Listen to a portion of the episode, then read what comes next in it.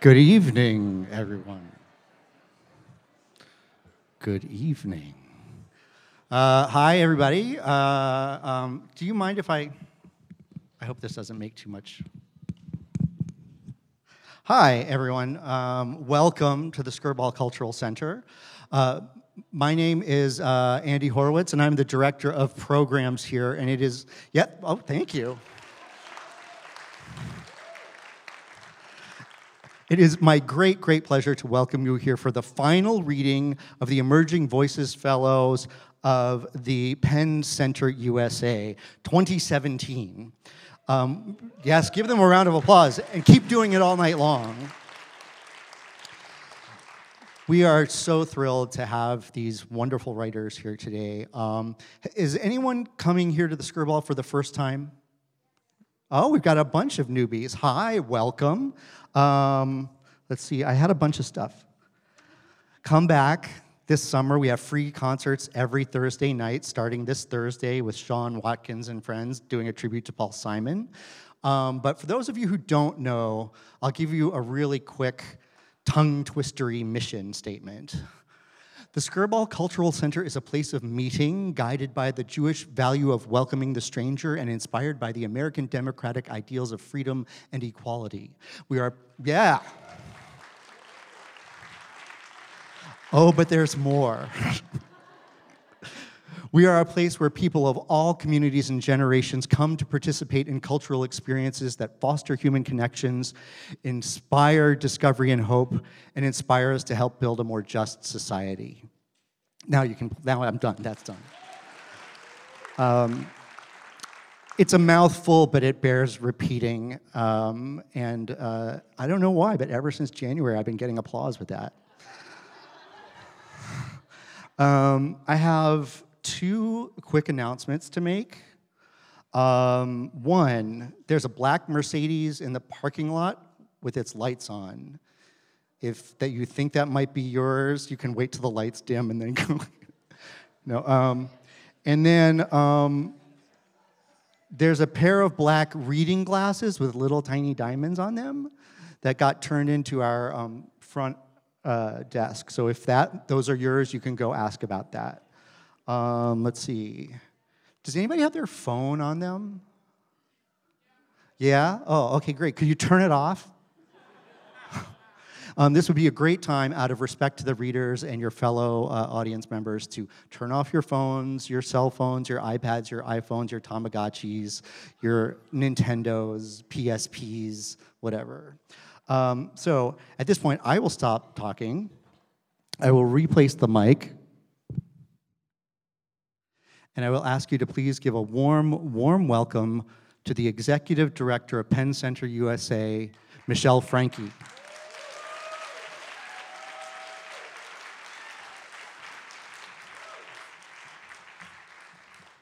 Hi, everyone. It is great to see you. My name is Michelle Franke, and I'm the Executive Director of PEN Center USA. We're the West Coast branch of PEN International, the literary arts and human rights nonprofit. It's my pleasure to welcome you to the 2017 Emerging Voices final reading.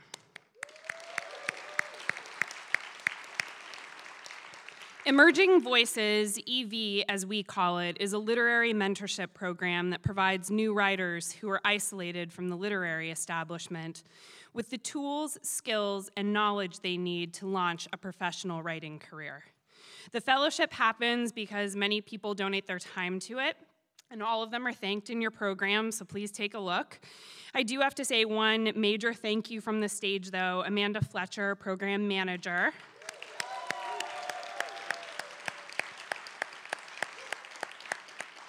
Amanda did really incredible work this year. I detail it also in your program, so please take a look at that as well.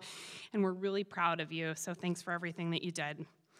Uh, the EV Fellowship includes many unique and life changing components a professional mentor, UCLA workshops, 25 private meetings with authors, agents, editors, and more.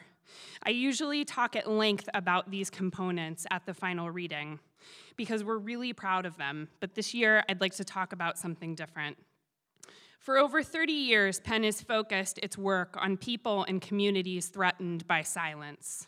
Not only journalists, but children, women, people of color, the LGBTQ community, the homeless, senior citizens, cancer patients, veterans, and the list goes on. Our goal in each case is to enter a community and begin by listening, to help people discover their own stories, to nurture their voices, and to make sure their stories find audiences. We do this because it's our deeply held belief that words, writing, reading, and sharing them strengthen communities, and that writing, as Neruda said of poetry, should be shared by our vast, incredible, extraordinary family of humanity. So, why is it then that so many of us walk into a bookstore, which I still do, by the way, and you should too, uh, or read a magazine or an article online, or watch TV or go see a movie, hoping for some reflection, and instead see white, see male female, see hetero, see Ivy League, see the hero's journey? You get where I'm going here. See what we've seen before. Where are the stories that depict the complexity of our world? EV is a program hell bent on the success of those stories. EV stands up and beside writers who are isolated, who have been cast off. We put our resources, our time, we put our money on those who have been underestimated, but who are still fighting to be heard.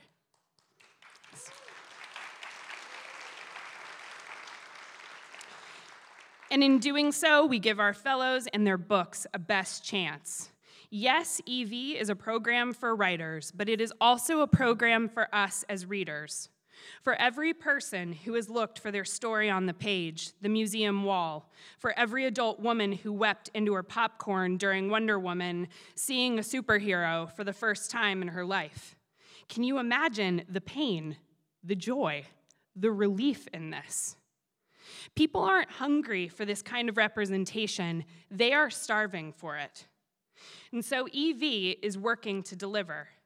Since 1996, EV Fellows have published almost 50 books and boast hundreds of anthology, journal, and magazine inclusions, a more successful record than some MFA programs. EV also knows that books are entry points. Books offer a meeting place, a chance to understand, to grow with, to celebrate people who are different than you. In books, readers experience new realities, cultures, ideas, concerns. Regardless of their age, race, gender, income level, readers are able to consider more than they know because they are changed. And I'm not just being touchy feely about that detail. First person narratives result in a subconscious phenomenon that psychologists call experience taking where readers actually change their own behaviors and thoughts to match a character, temporarily transforming the way a reader views the world, themselves, and other social groups. While art can be cast as a kind of luxury in difficult times, this is and has always been essential work because it is the very thing that connects us. And I think we have a responsibility to support writers who challenge us to step outside of ourselves. I've heard myself on the phone many times 20 the last few weeks saying free expression programming is vulnerable in 2017. But this is organization speak, and I'm tired of it. The fact is, providing citizens with the tools they need to express themselves truthfully, their worldviews, to equip people to resist the daily attacks waged on them on their rights, is dangerous work in 2017, but PEN is doing it.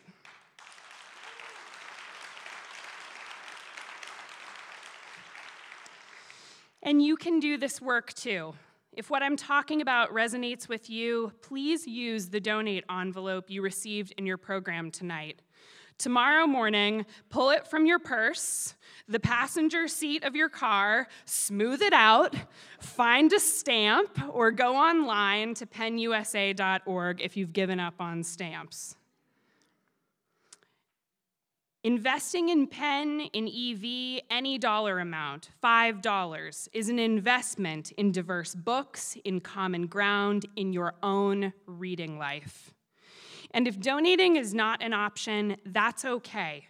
But I want you to help us spread the word about the work that PEN is doing, about the 2018 fellowship, and support other organizations like VIDA, like We Need Diverse Books, like VONA, like Women Who Submit, and writers of color who are demanding more from the mainstream.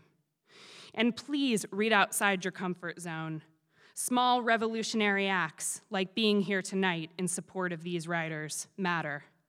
They turn your Facebook rants, the trip you didn't schedule to the Rust Belt, your fears into something inspiring and worthy. Thank you for listening. It's now my great pleasure to introduce author Dana Johnson.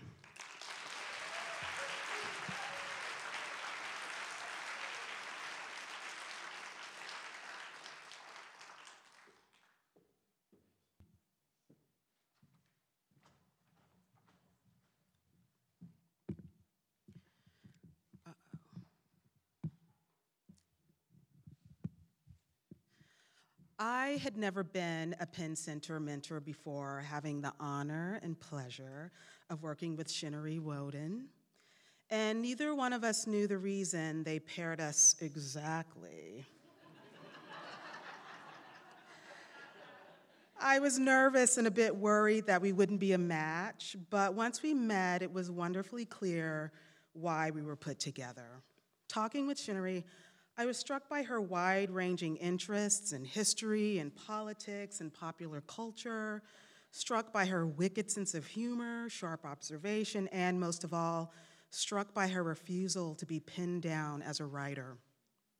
As we discussed her ideas about subject matter, influences, and style, our conversation ranged delightfully all over the place. We talked and talked, and I was thrilled to be working with Chinyere. I said, I'm so glad you're not a weirdo. me too, Chinyere said, and we hugged goodbye.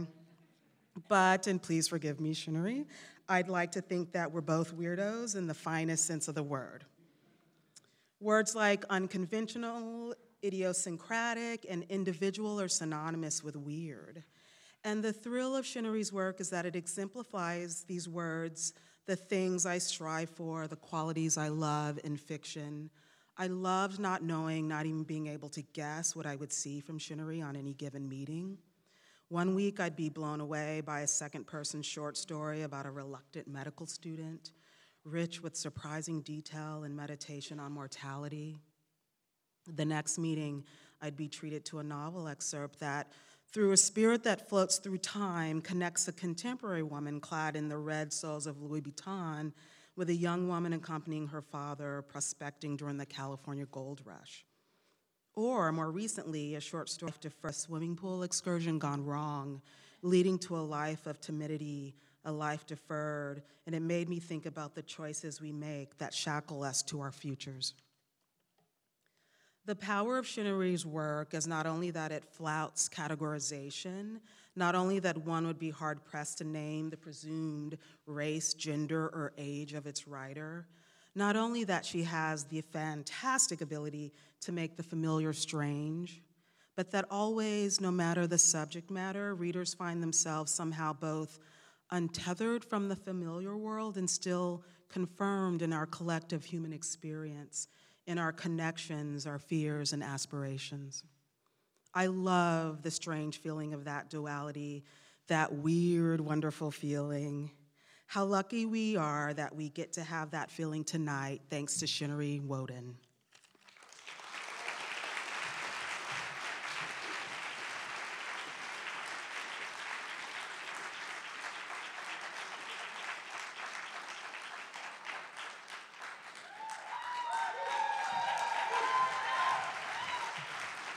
Thank you, thank you.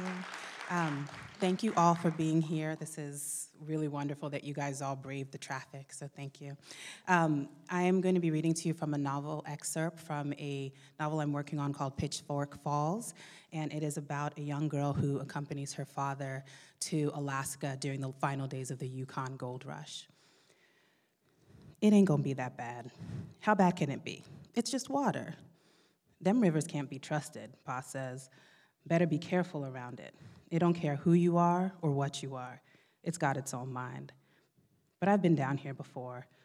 We try to come when it ain't as many people, so we go real late at night instead of in the morning when the other campers get up. But I drank all my water on watch last night, and now my flask's empty. Pa said we didn't have time to come down this way, and I just have to hold it to the next camp.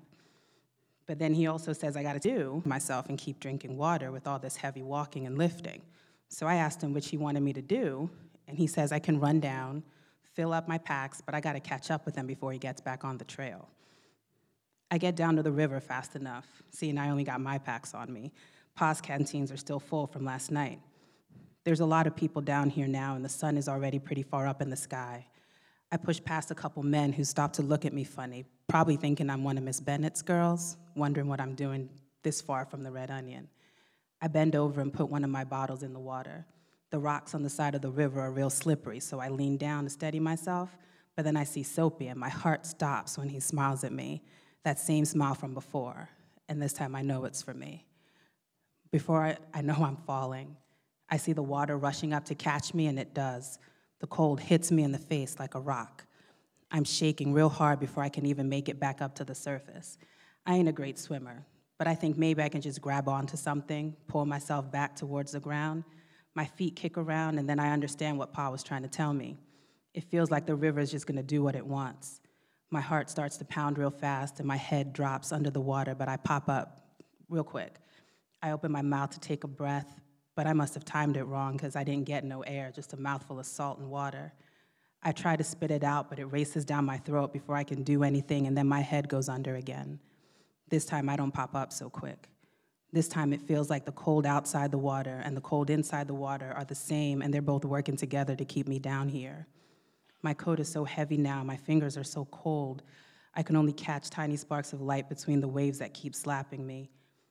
Then I feel something around my neck and I think I'm done. This will be the story of me, that stupid girl who fell in the water and left her pa alone on the mountain.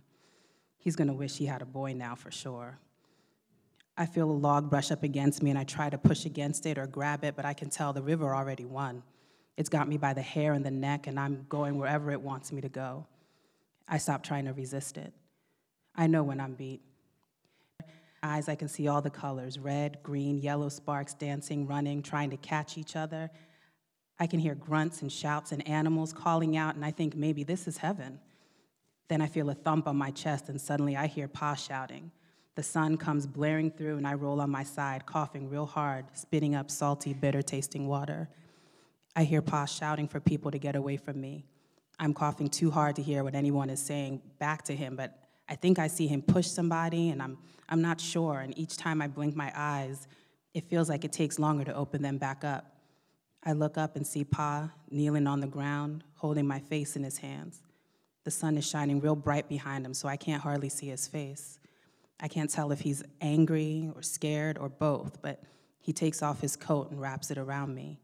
He doesn't say anything, just pulls me to my feet while I'm still coughing and coughing. I see people shaking their heads at me, at Pa. I can't hear much, but people are grumbling all around us.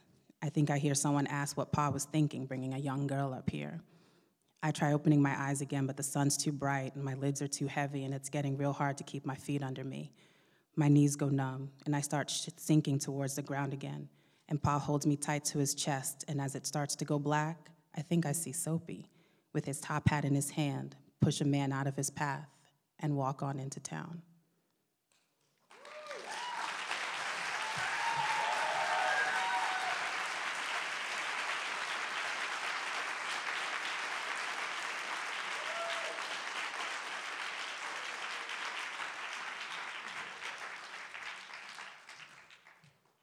Hi, I'm J. Ryan Stradal. I'm the mentor of Pete Hsu.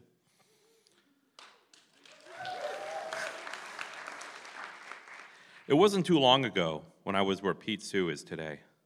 Like Pete, I don't have an MFA, and although I've been writing my entire life, I didn't get serious about evolving my craft and submitting my work until I was well into my adulthood. Like Pete, I even applied for the EV program. Thing, only I didn't make it in. Uh, but that's all right. If I had learned any one thing from my years as a lightly published struggling writer, it's that nothing about my writing career would have changed without the help of a lot of established writers who lent me their knowledge and time. Remembering this, when PEN asked me to be a mentor, I jumped at the chance. When I first met Pete, I thought, wow, uh, he's far more serious and advanced uh, at his stage of his writing career than I was. When I read his writing, I realized this dude's pretty much emerged. Um, his prose is so thoughtful and sophisticated, funny, heartfelt, and keenly observed. I believed from a writing standpoint, this mentorship's going to be easy. Yet, as PEN knows, there's so much more to the writer's life than the writing. There's the performance of one's work, and you'll see tonight that's another aspect where Pete is incredibly polished. There's the willingness and eagerness to edit, which Pete fortunately also has, and there's the love for the unknown and uncertain that a writer must commit to, both in his writing and in his day to day life, when it comes time to release his work into the world. Finally, there's also participation in a community. And Pete doesn't just show up to events, he does better than that. He shows up early and asks how he can help. His timely procurement of two extension cords recently rescued an event at 826LA, and I don't exaggerate. His helpful readiness to do the unglamorous work is going to make the deserved glamour of his inevitable success so gratifying and wonderful to the rest of us. In just a few short months, Pete's become more than a mentee to me. He's become someone I'm honored to know, a person I'll see again and again for years to come. A writer and participant like Pete is the lifeblood of a city's literary scene, and it speaks to the success of the PEN Emerging Voices program that he'll be among its alumni. Through him, I'm happy to have finally made it into the program myself. Like this. Thank you, Pete. And I imagine that before long, Pete will be at a podium like this, delivering such an introduction for a mentee of his own. Until then, get used to seeing Peter Hsu around town at literary events. He's one of us now. And if you haven't met him yet, I'm so proud to make the introduction. He's a writer of great talent, thoughtfulness, heart, and drive. And after tonight, you're going to run out of chances to say you knew him when.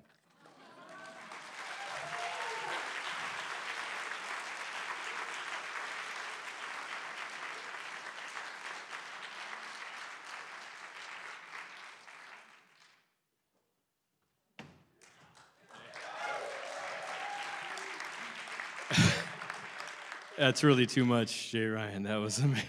I don't even. I don't know if I could. Um, so I'm gonna do this thing where I'm gonna take a picture of you guys.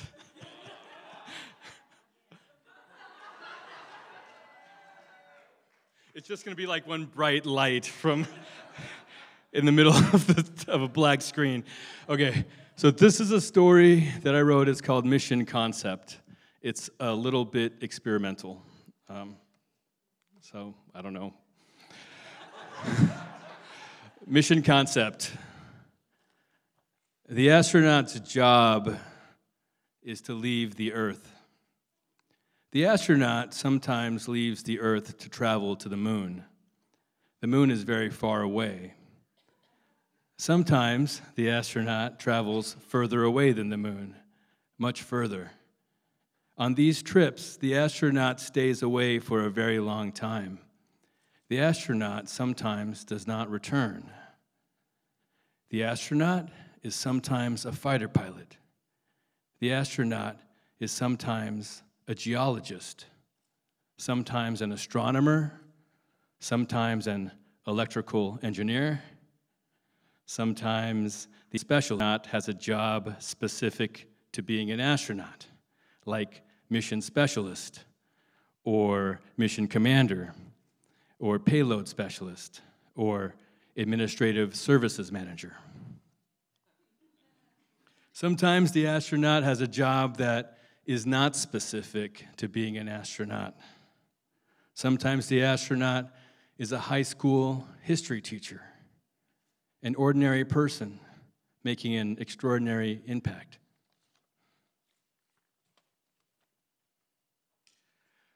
Sometimes the astronaut is an actor in a science fiction movie where he goes alone on a 40 year mission to a faraway solar system. When the astronaut returns, he walks a long gray corridor to meet his lover. He is surprised at what he finds. The astronaut has grown old, but his lover has stayed young. This is scientifically inaccurate, yet it is what happens. The astronaut touches his fingertips to his lover's face. He stares. He recognizes in her young face her old eyes. He wants her. She's all he wants. She says, All is well. My lover has returned. He looks at his hand, still on her cheek. His hand is gray and dry like bone. He, his hand looks like a dead person's hand, a ghost hand. He says, No. His lover closes her eyes and turns her face. He takes his hand away. She backs away, head down. Then, without looking at him, she leaves. The astronaut's boss steps forward out of the shadows. He says to the astronaut, You, quite an incredible astronaut. Still, other times, the astronaut is an import export guy. He is the father of two. He goes to China and sometimes to Vietnam. These trips are business trips. He goes many times a year. When he goes, he stays gone for a long time. Sometimes, when he returns, he checks into a motel and pretends he's still away. When he comes home, he goes to dinner with his family. Everyone is nice to him. His wife is nice to him. His son is nice to him. His daughter is nice to him. They are respectful. They are thankful. They ask the astronaut about his trip. The astronaut answers. He thinks he has a lot to tell them, but he doesn't. Everything he has to say, he's able to say in about three minutes. Then, for the rest of the dinner, everyone talks about the food, and then also amongst themselves. The morning after the dinner, the astronaut plays golf. He's not good at golf, he doesn't even like it. His friends like it, they're not astronauts. they, they are friendly, though, and they are very funny. The astronaut laughs it's good to laugh, it's, it's all you can do sometimes. And then the astronaut doesn't understand what's happening. The astronaut's kids are older than he remembers. His son is gay.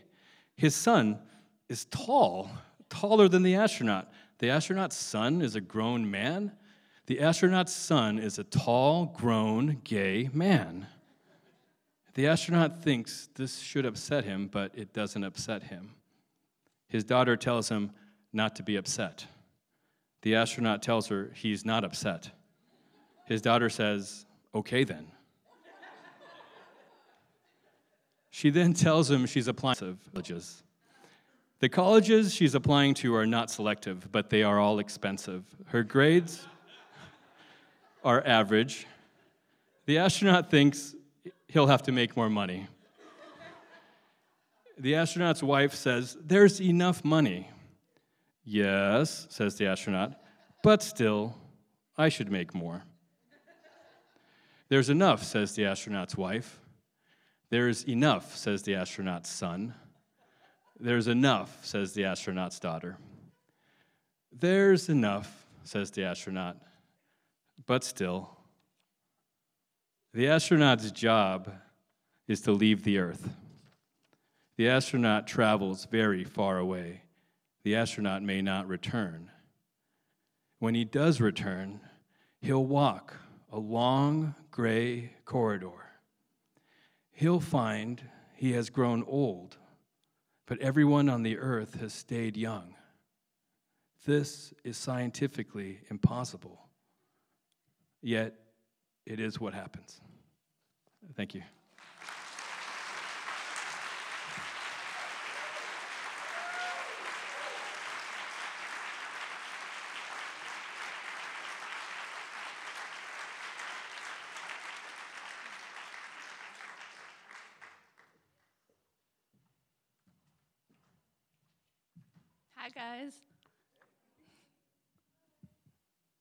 No wonder everyone kept adjusting the microphone. It's very close to your face.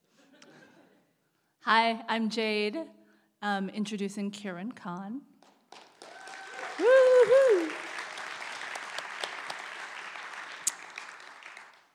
So originally, I wasn't going to do it.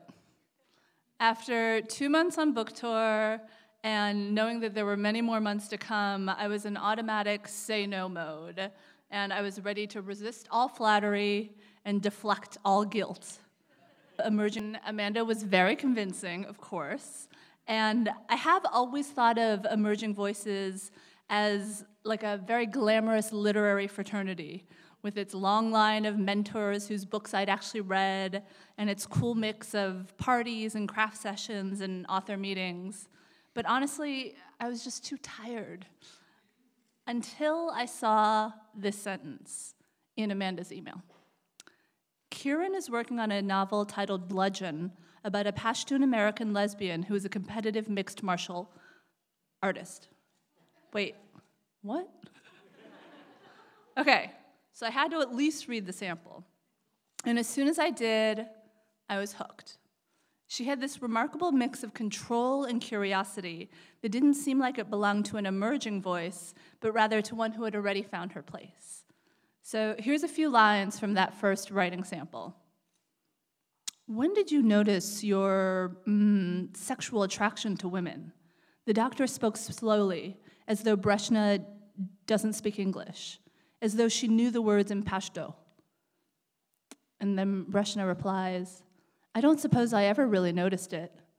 Until everyone else did, I mean. I suppose I pay attention to what moves me. And in a sense, that's what we all do as writers pay attention to what moves us. As Kirin continued to turn in new sections about Breshna, it became clear that violence, its history and its allure, the way that it can be twisted within the bloodlines of a family, and the way that it can be both toxic and blindingly pure, messy and addictive, that that, that was what moved Kirin as a writer. And violence and its after effects is a dangerous topic that she's chosen to explore with Breshna's story. Newness is always a lure for me, for all of us, and Kirin's approach to this topic is totally singular. And that might be because Kirin herself is pretty singular. Continue. First time we met, she explained to me that yes, she had considered continuing her training so that she could try to go pro as a fighter, but she had to decide between that and a degree in higher mathematics. Math apparently won out, but it didn't keep her from playing a lot of club rugby. Um, so, all of that, and she can actually write too. And even more important, she can rewrite, which is like the most important thing a writer can do. Um, I haven't taught a lot of writing classes, but I'm pretty sure that most young writers do not respond to a barrage of suggestions with great enthusiasm, and also, seemingly hours later, a fresh draft that has somehow been re envisioned with such confidence and polish that it could be part of a finished manuscript. It is a rare gift. more than anything else, her writing is brave and raw and full of heart. And it is my absolute honor and joy to introduce Kirin Khan.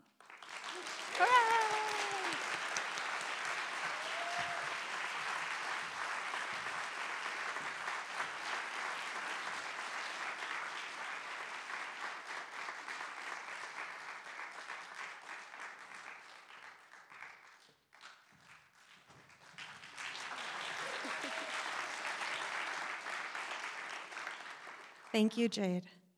I'll be reading two scenes from my novel in progress, which is in fact titled Bludgeon. The trouble with girls fighting is no one wants to see a pretty girl get beat up. The man scrutinized Breshna's face and crossed his arms. And no one cares what ugly girls do. Breshna didn't bristle. She didn't blush. She knew she was an ugly girl long before some balding musclehead in a tank top said so. She didn't want to be a bunny anyway. She wanted to fight. Well, an ugly girl who can kick some ass is better than an ugly girl who can't do shit. He chuckled, his gray eyes crinkling. True, true. When he smiled, he looked older. The man was probably in his 40s, but he was aging in New Mexico years. Something about the sun and thin air weathered faces. So, you want to train competitively, huh? He wasn't asking. Why do you want to do that? I think I could be good at it. Her voice held steady, but her gaze dropped to the floor. Breshna had been training for so long, it felt like the only thing she was good at. He nodded, still sizing her up. There's no money in it, especially for women. She bit her lip. Really, she wanted to know she could survive anything. And Taekwondo didn't make her feel that way anymore.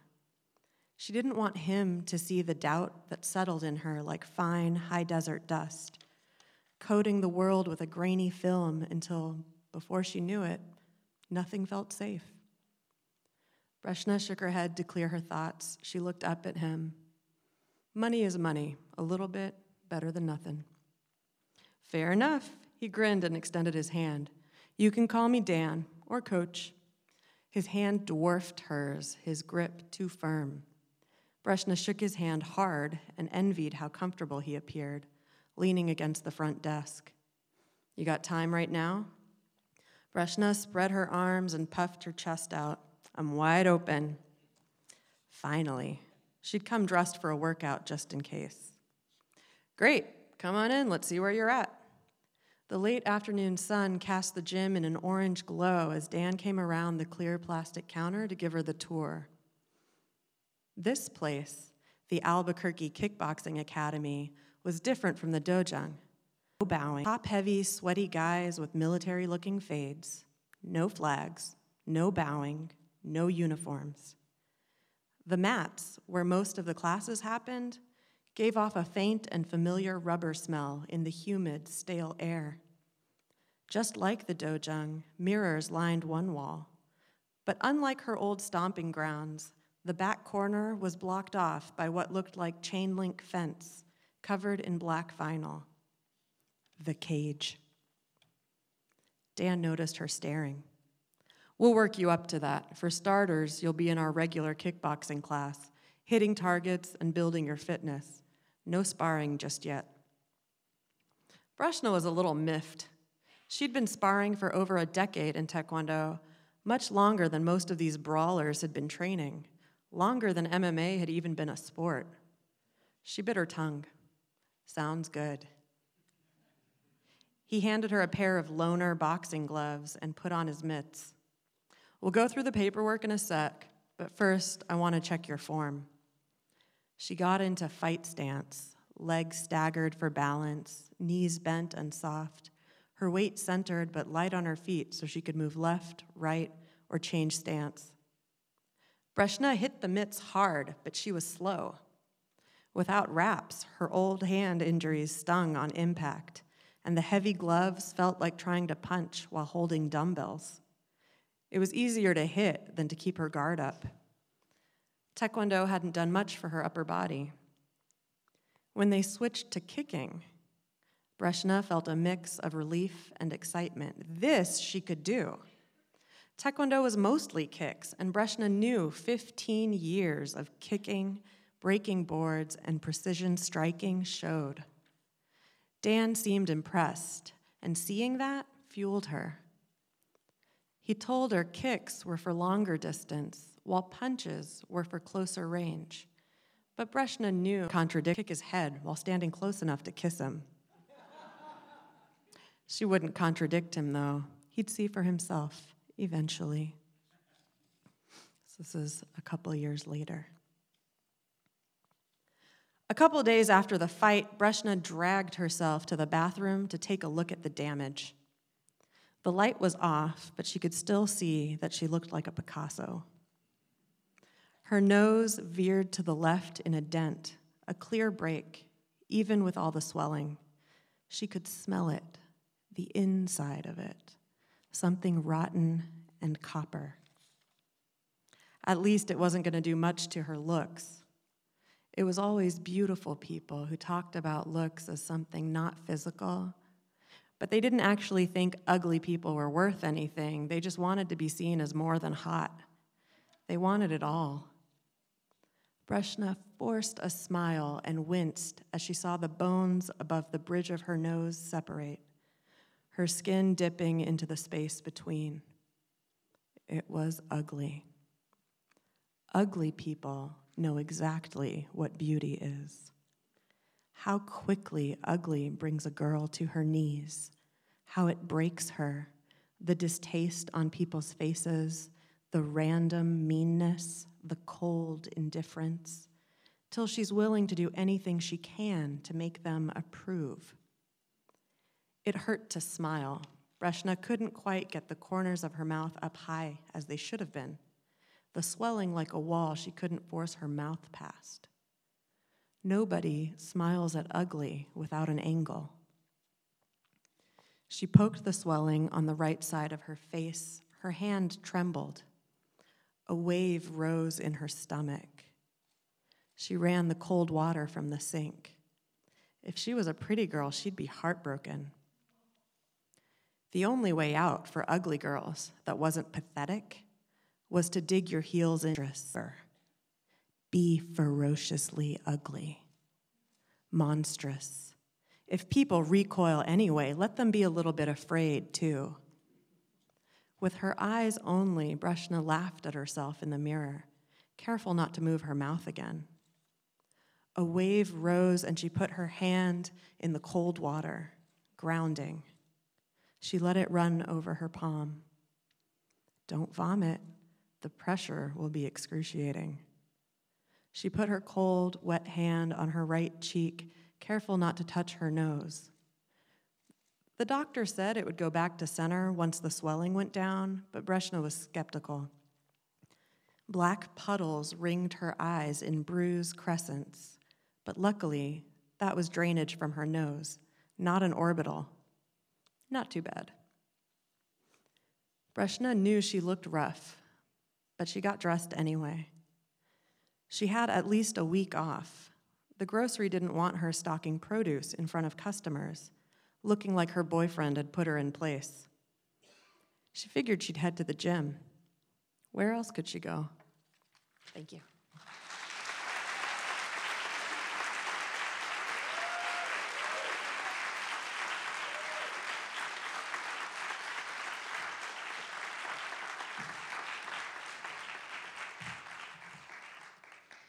Everyone. Uh, my name is Amelia Gray. I've had an astonishing amount of coffee, and I'm here to introduce Jessica Shoemaker.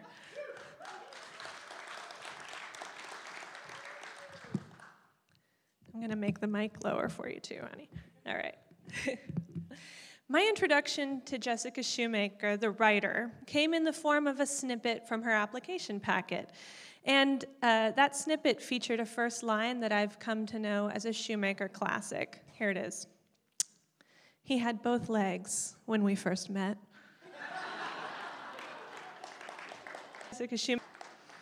It's not mine. Uh, my, introduction, my, my introduction to Jessica Shoemaker, the mentee, came at the same time as my own introduction to the Emerging Writers Program, and so we got to experience it for the first time together. And I'll tell you this as pleasurable as they are, as rare and wonderful, the writing life isn't usually about professional coursework, excellent reading lists, and challenging vocal exercises.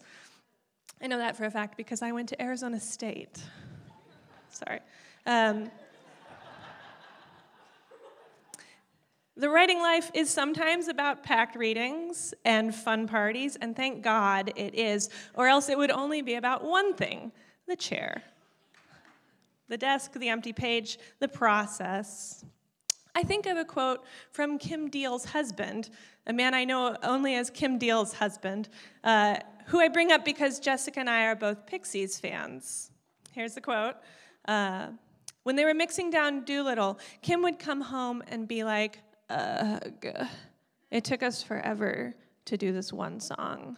It definitely went from all fun to all work. That familiar ugh of writing brought Jessica and I together in mentorship. Sometimes our meetings offered as much mutual value in conversation as they did instruction.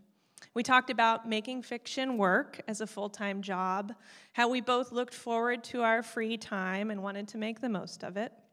Jessica spoke of her students. She teaches sixth grade in San Pedro. And I talked about my own new full time job and the balance beam we both walk between art and life. Um, we talked about performance in reading, if it's better for the audience to hear a whole story or the best bits of a longer piece. We have a lot in common, how we can't help but think of you all. Our artistic leanings find common ground as well. Jessica's writing has a wry, dark, stark sense of feeling, with care dog bits, spending their money on bus tickets to Los Angeles and sniffing out their stairwells for dog bis. They're tough and tender, these characters, their own history following them like ghosts. Jessica's Sense's story has a spiritual mentorship of Lucia Berlin and Lydia Davis, who I think would both approve of a character dreaming of Guns N' Roses on the back end of an underwhelming tandem bicycle date. I'm proud to know Jessica Shoemaker, the community worker and literary citizen. She's volunteered with Students Run LA for eight years, a nonprofit that trains at risk youth to run the LA Marathon. This summer, she's going to New York for a conference on sustainability in education. She's the hardest working woman in San Pedro, as far as I'm concerned, and I can't wait to see where she takes her stark and fabulous ironic sense. I've got one more Pixies quote.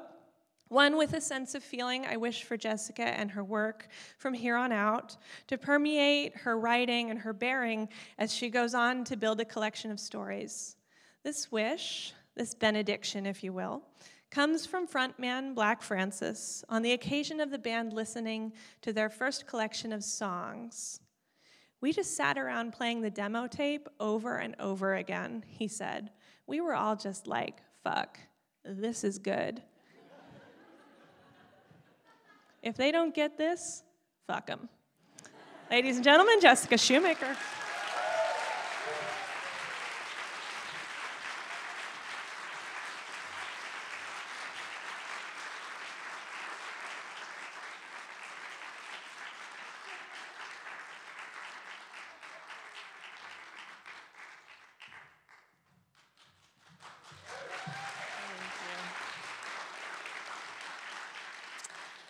Right, so thank you, Amelia. That was awesome. You are the best. And thank you all for being here.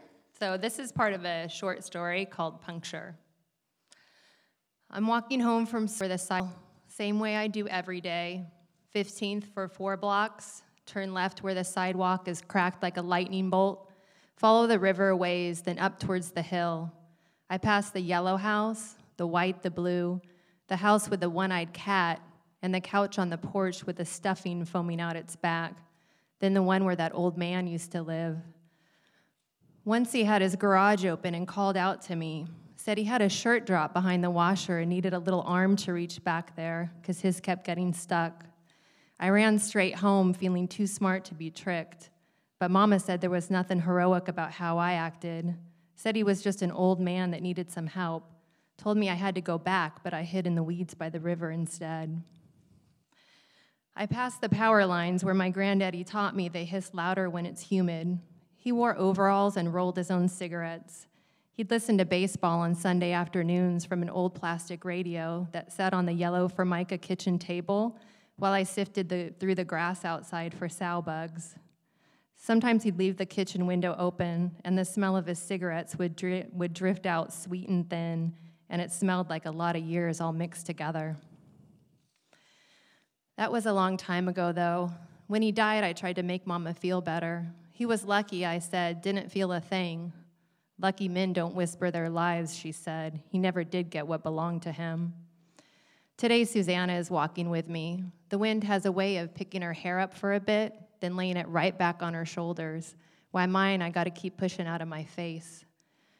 She starts talking about she, how she heard that Jimmy was asking if I was going to the dance tonight. She says I have to go because it'll be my only chance since Beth likes him too, and nobody would want to be with a guy after he'd been with Beth. there's no point to telling there's no point to her telling me all this. Mama says I still have another year before I can start up with boys. Says that a girl who's got pictures of movie stars taped to her walls isn't going to be making any good decisions anytime soon.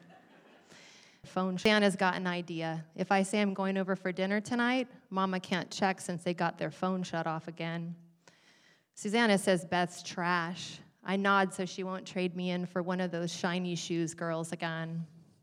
Susanna's always been like this, like standing on ice, so I don't tell her about watching Beth smoke behind the library at lunch, how she's always leaning against the wall and staring off into the sky like there's something out there besides just clouds like there's something out there that's hers. I try to see it too, but I never, but I never see anything other than ordinary sky. I don't tell Susanna that I wish I could be like that, that I could see what's mine.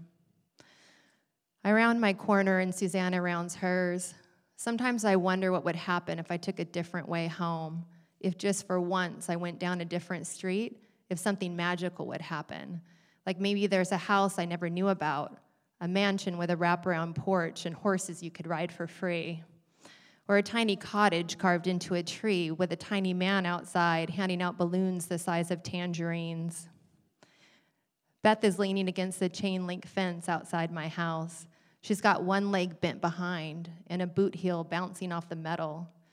She's got hips and calves and shoulders that let her bra strap slip just a little bit off. Susanna says she's got to be older, must have been held back before she moved here. Just wanted to give you a chance not to show up tonight, she says. You seem nice enough, nicer than that girl you hang around with, anyways. Maybe I'm not nice, I think. Maybe I'm tough too. I'm not even sure if it's true, I say. Jimmy liking me is only something Susanna's been saying. I'm just here to warn you, she says, and walks away. When she's out of sight, I lean against the fence and bring an invisible cigarette to my lips, breathe in deep, and try pulling the whole world into my lungs before I drop it to the ground and stomp out the invisible embers. Mama's taken a casserole out of the freezer, which will make. She's still wearing her name tag. She rubs her shoulder, and I can tell she's tired, which will make sliding in the lie easier. I've never been quite sure if we moved here to help my granddaddy out or if we came because we needed the help. But either way, once he passed, there's been a quiet that breaks in every evening and refuses to leave until morning. It used to be when I was too scared to sleep, I'd wait until I heard the floor squeak under his feet. He never could make it through the night without needing to pee, and in that window, when I knew I wasn't the only one awake in the world, I'd fall asleep quick. Now it's nothing but quiet all night. And if I start thinking about what could be crunching across all those dead leaves out back, I know I'll just be stuck scared until morning when Mama gets up to make her coffee. Mama says a sin don't feel like a sin until you're caught doing it. But it's hard to look at her even though I'm not caught yet. Susanna asked me over for dinner tonight, I say. Just be home early, June, she says, and goes to sit in front of the TV. I start thinking of Beth and what she's planning on doing if I show up. I start thinking of her pulling my hair and yanking at me, if she tears at my clothes and I'm left with parts of me showing, I'll never be able to live it down. Jimmy has a freckle on his cheek and bangs that fall over his left eye. It could be me he's dancing with tonight under all those swirling lights. I could be the one in the middle of it all. I sneak past Mama and into the garage. I look for a pocket knife in my granddaddy's toolbox. The sharpest thing in there is a screwdriver, but there's pain when I push its point against my ribs. I slip the screwdriver into my back pocket. Maybe I'm not just a whisper. I could be the noise in the night instead of the child scared in the dark.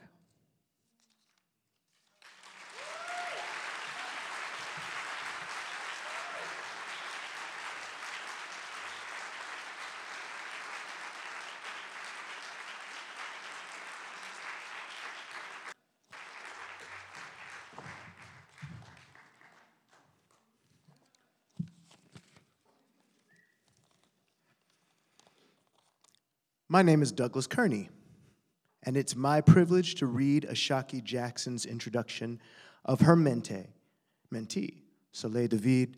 But first, yeah, please.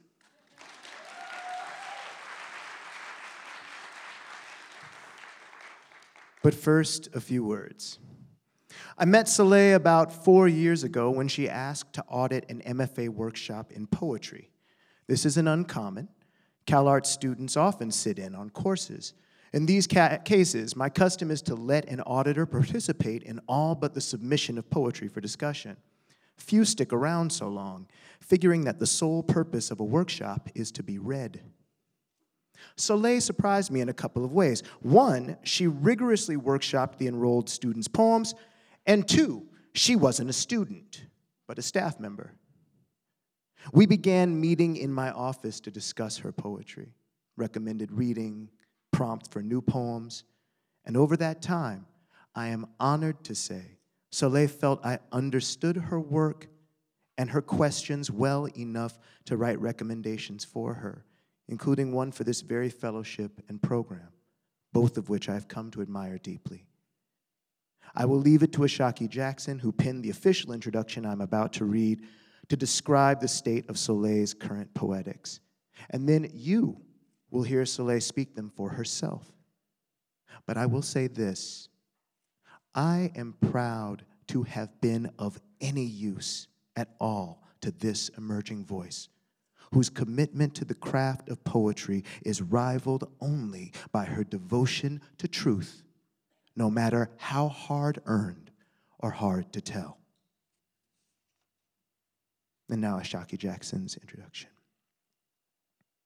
Children of activists bear a special intent. Their parents gift them memories of survival.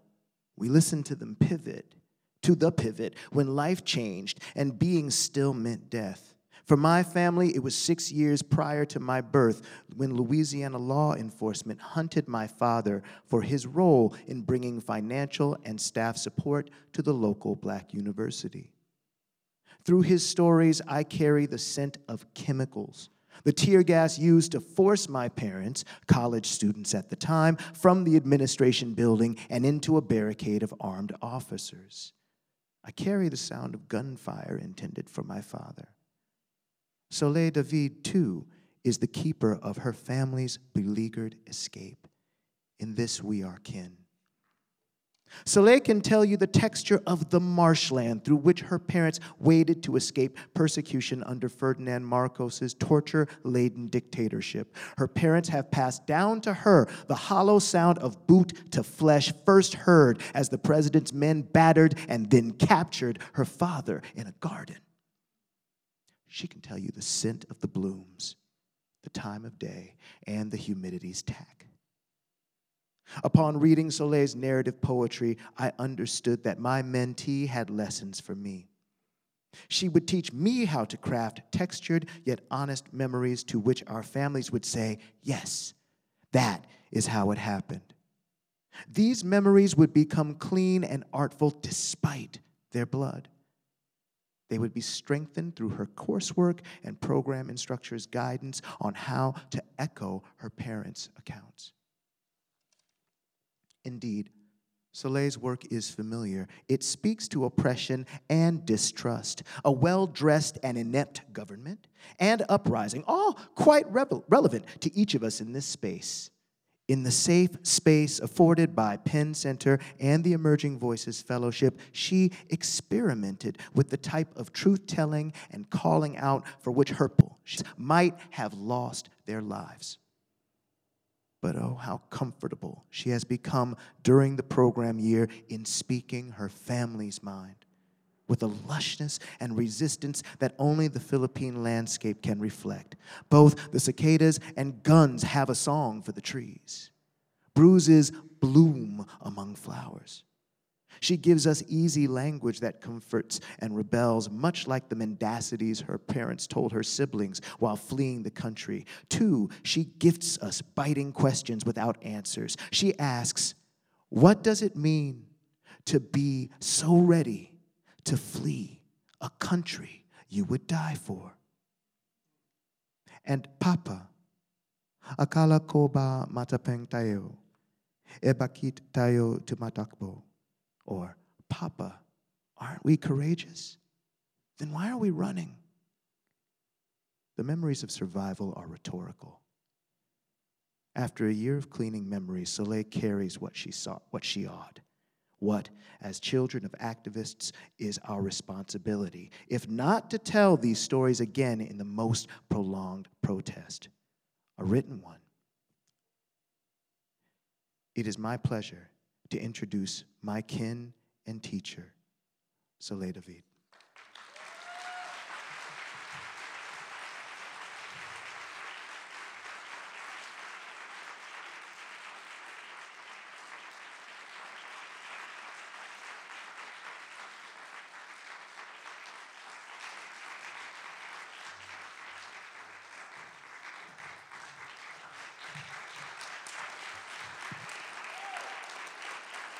Hi. Growl. Down here, where everything is just a variation on humidity, the pests multiply rapidly. We have stopped fighting desks flopping down like so much prey. The man does well for us. He started leaving scraps, and the next day, more. We would admit to tame, sniffing loyalty, but for the nightly howls beyond the many cars, their guts scattered as if a pack of wolves have come. The man works with the same hands he uses to pat our furs.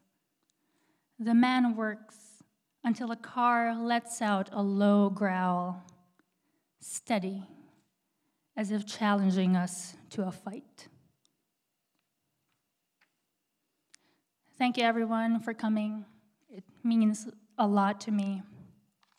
So, um, as Doug um, has said, um, or Ashaki has said through Doug, um, in the 70s, uh, Ferdinand Marcos declared martial law in the Philippines and um, it ushered almost a decade of torture, disappearances, and extrajudicial killings.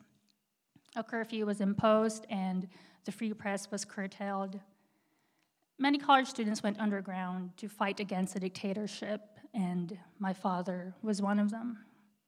This poem reflects on that. Guerrilla. In the beginning, a bamboo in the center of the universe. The center of the universe, the Philippines. Sarimanok pecks at bamboo, and out comes Imelda and Ferdinand Marcos, awakened from dreams of gold finned dragons.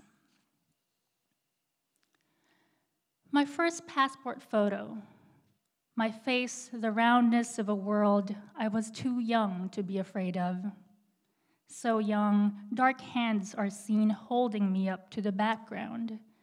A painfulness pronounced against my dark curly hair.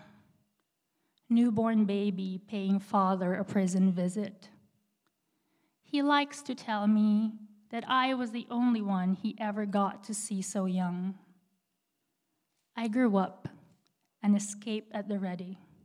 Six green passports, some cash in the drawer what does it mean to be so ready to flee a country you would die for? When we say going underground, we really mean going up the mountains. It's the difference between sweat and mist. Are those your long dead father's arms come to take you home? He's convinced you don't belong here. Ingat, he whispers as he takes you, limbs dragging. My mother was the first warrior I knew, Genghis Khan in billowy skirts long enough to hide in, keeper of books, healed marcher at student walkouts, pregnant marcher at convocation, calm marcher through shooting gallery presenting my father's release papers in dress blues, pearls a war sigil, brooch the stars of a general. On the day that my father was to be caught the second time, Imelda herself came to the house. Iconic. Terno, coif, pearl earrings, expensive perfume with a finish of carrion filled the foyer. As my father was brought to his knees in the garden outside, blood spoiling rows of rose bushes, Lola was saying she had no idea where he was. What a shame, dictator's wife lamented, bejeweled fingers clutching her fan.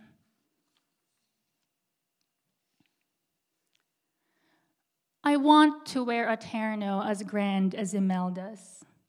Butterfly sleeves, quick to flight, a white I could sink my teeth into. Sublime draped over the shoulder, multicolored threads weaved smooth. I want my nails catching on those stray threads, my hands willing themselves into claws.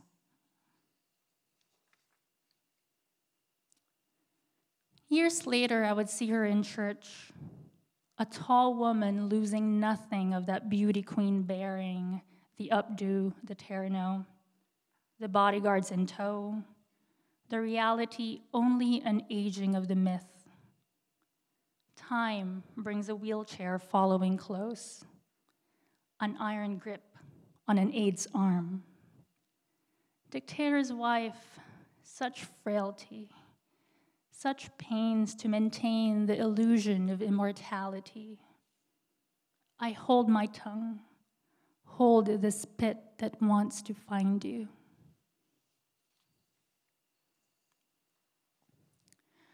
I would move on, dear dictator, if you could show me the circuitous weavings of your bank dealings. Bear my poverty with grace, dearest leader, if you'd surrender the Barong Tagalog on your back and the $10 billion you owe me. I would laugh low from my belly if you'd hand me the shovel to dig up your grave. Among the heroes your waxen bones disgraces, oh, pride of my country, you. I could maybe find a hint of humor. Thank you, everyone.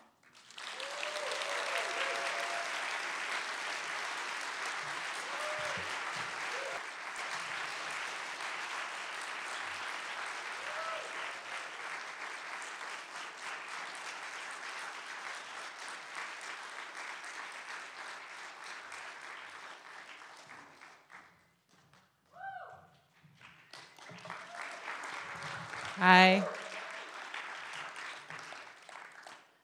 I cried, not gonna lie. you know what I believe? I believe that not being able to tell our stories makes us sick. It creates a dis-ease of body and spirit. It is the resistance that Steven Pressfield speaks of in The War of Art how it deforms our spirit, stunting us, and making us less than we were born to be. I believe this to be a true statement, and it happens for many reasons. Maybe you've learned that you're not good enough, or smart enough, or relevant, or connected. Others may say that you are too brown, or too poor, or too old, or too queer, or too broken. Maybe you've been told that your stories don't matter, or that you don't deserve to be heard. This denial of the unlived life within us guides our actions, often causing us to circle the earth in the opposite direction of our true creative selves. For some of us, that simply means living a satisfactory life, always wondering, what if? But for others, it leads to suffering. Personally, I would argue that getting lost from your own narrative is an immeasurable disaster. Emerging Voices, a program supported in its entirety by generous grants, and donations. I hearken back to that envelope that Michelle mentioned. Gives writers an opportunity to find their way back to their stories, to lay down sentences like roadmaps, to find not only what is lost, but a new way through. Being awarded the fellowship is a call to action, challenging the voice in your head that says, I can't, replacing it with I am. I am a writer, and I have something to say. Chinyere, Pete, Kirin, Jessica, and Soleil. I can't look at you. What an honor it has been for me to take this journey with you and to be one among the many who are listening as you tell your stories. Congratulations. We can clap. Yeah.